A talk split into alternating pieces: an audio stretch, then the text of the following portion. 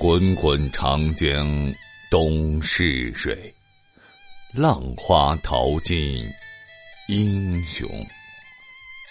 中华民族数千年的文明史，如雄风，携带着岁月的尘埃和先人们的铿锵行迹，绵延而来。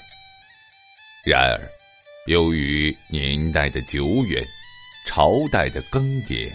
加上人为的篡改或歪曲，中国的历史上留下了很多谜团，这些都极大的激发着人们探究历史细节的好奇心。敬请欣赏《中国历史真相》，播讲人绝唱歌，欢迎您继续收听。《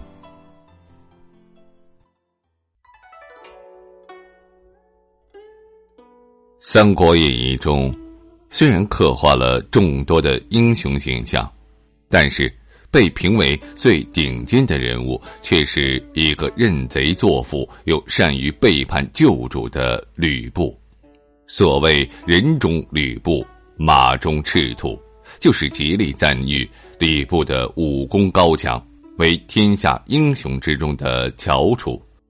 在《三国演义》第五回中，更是。极力渲染之能事，描写了一场著名的战争打斗场面。《三国演义》中第五回，讲述的是天下群雄并起，共讨汉贼董卓。在虎牢关之下，董卓父子吕布独挡各路英雄，马上横起，无人能敌。面对猖狂较真的吕布，阵中张飞胸中激愤。拍马上前与之交战，二人大战八十回合却不分胜负。关羽见此情景，也上前夹击吕布，三人激战五十回合，关张二人仍然不能斗倒吕布。此时啊，刘备也加入战斗之中。吕布见三人合力攻他一人，便虚晃刘备一招，便自退回。这就是著名的三英战吕布的大致经过了。书中将这一段战斗描写的风起云涌、气贯长虹，既突出了吕布的勇猛，又描写了刘关张之间的情谊，是全书众多战争场面中最精彩的片段之一。然而，被罗贯中描写的如此精细真切的三英战吕布，在历史上真的发生过吗？仔细翻阅相关史书，却很难找到让人信服的证据。那么，这场战斗的真实性也就非常值得人们的怀疑了。《三国演义》的创作时间是明代，正是市井文化繁荣、平话小说大量创作的时代。罗贯中以西晋史学家陈寿所作的《三国志》为基础资料，辅以民间传说、戏剧话本等相关内容。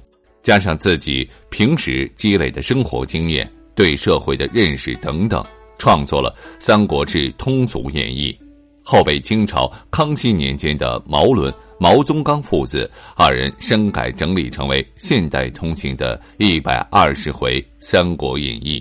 既然是演义小说，就不免有夸张虚构之处。《三国演义》中有很多的事件，在史书中能够找到原型。但是，这场精彩的三英战吕布却没有找到让人信服的历史证据，用于证明其真实性。《三国志·吕布传》中确实有提到吕布与讨伐董卓的关东义军交战的事情，但是啊，却没有一次提及到刘关张三人。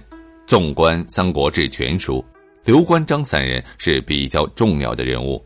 如果历史上确实有三英战吕布的事件发生，则不会没有记录。另外，在《三国志·先主传》中也没有提及到刘备参加过关东义军去讨伐过董卓。相反，在讨伐董卓的时间里，刘备跟随大将军何进去丹阳招募新兵，在下邳遇到乱贼，于是刘备奋力剿贼，立下军功，官拜下密城。不久之后，出任高唐尉。随后又调任为高唐县令。高唐县被黄巾军攻破之后，刘备只得奔逃到中郎将公孙瓒的帐下。刘备的这段时间东奔西走，根本没有时间去参加讨伐董卓的战役，这从根本上就杜绝了三营战吕布的可能性。